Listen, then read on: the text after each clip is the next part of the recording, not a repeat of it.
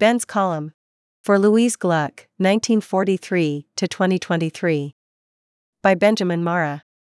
As they have been for many, Louise Gluck's poems have been among the great gifts of my life. I never got to meet her, but by now that voice has become native to my thought.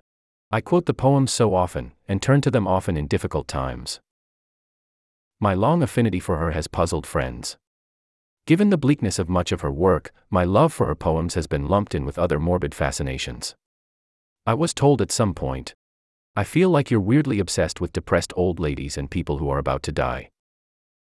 That may be true. Many of the poems do seem to have lost everything. Her tone was so often that of the luminous clarity proceeding from total devastation.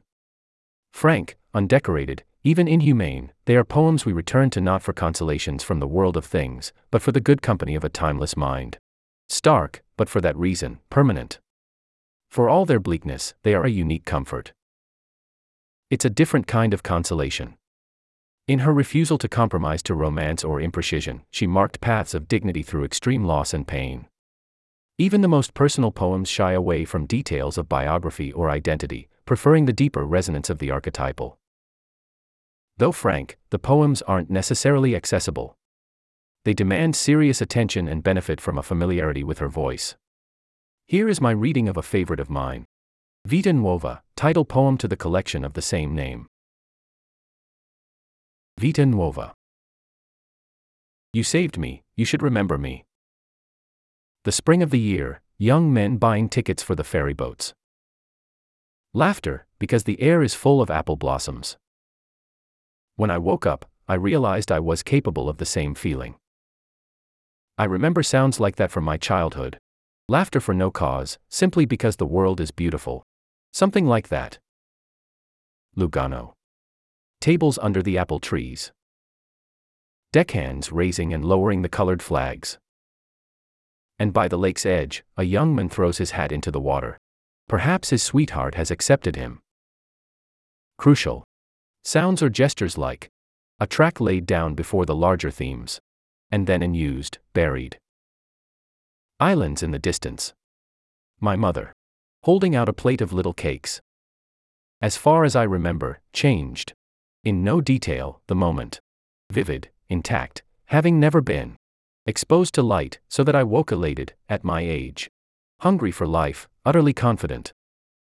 By the tables, patches of new grass, the pale green, pieced into the dark existing ground. Surely spring has been returned to me, this time. Not as a lover but a messenger of death, yet. It is still spring, it is still meant tenderly. From Vita Nuova. The poem reaches across a whole life.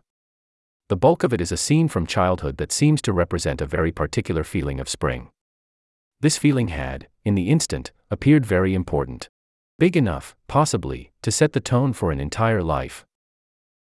Instead, it was lost, its crucial sounds and gestures ending up buried. It's an odd but tender insight instantiated by what is the real miracle of the poem the feeling's unexpected return, it has re-emerged in a dream in the form of enchanted images. The nature of the feeling itself is, can only be, expressed in those images. Laughter, apple blossoms, probably most crucially her mother, holding out a little plate of cakes. For unknown reasons, this memory has suddenly become available to her. Perhaps, in Blakean terms, the poet is finally experienced enough for innocence to return. Some details feel mysterious, Colored nautical flags moving up and down, a hat thrown into a lake in a city in Switzerland. These gestures have a distance to them. She can only speculate what they mean. They suggest other languages remembered, but no longer quite spoken. Sensuality, romance. The day by the lake has returned to her as itself, but she, of course, has changed. She receives its message this time. Not as a lover but as a messenger of death. The caution is part of her precision. She is not a romantic, a picnic by the lake does not enrapture her in notions of transcendence or the redemption of her life. Instead, it becomes a part of, pieced into what may very well be an image of her mind, the dark existing ground. Because the hope is qualified, we feel we can trust it totally. Spring hasn't saved her. We don't expect it to. But a single day has survived decades, one related to the earliest love, and it is somehow enough to make this most exacting mind alter slightly, allowing for a patch of green so near the end of life. Tenderness is the poem's final note. Not the cynicism of experience, but an old, simple feeling. Amazingly, she finds she can still entertain it. It's a vision of springtime I like, whose sense alone retain a kind of absolute hope which is not allowed in the realm of logic. Louise's work often addressed a single crucial question, maybe the one with which we most often turn to poetry. Can I really, actually come back from this? This being desolation, loss, often distilled down to the bare facts of mortality. One of her answers Yes, but what returns is not what went away. That's from the opening poem of her last collection Winter Recipes from the Collective. It's a parable in which the speaker becomes stuck at a hotel because of the loss of a passport, again, actually, in a small European republic. Rather than trying to leave, the speaker inexplicably lets her whole life pass there, staying even once the passport returns in the mail. Like many of her fables, it requires a submission to its strangeness and makes few concessions to the logic of plot.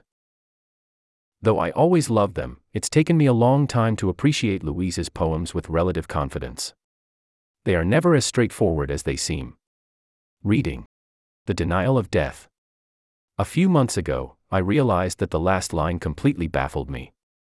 I thought one of us must have had a stroke, or that I had been wrong in assuming I knew how to read at all. For a few minutes at least, I was sure I would never come back from it.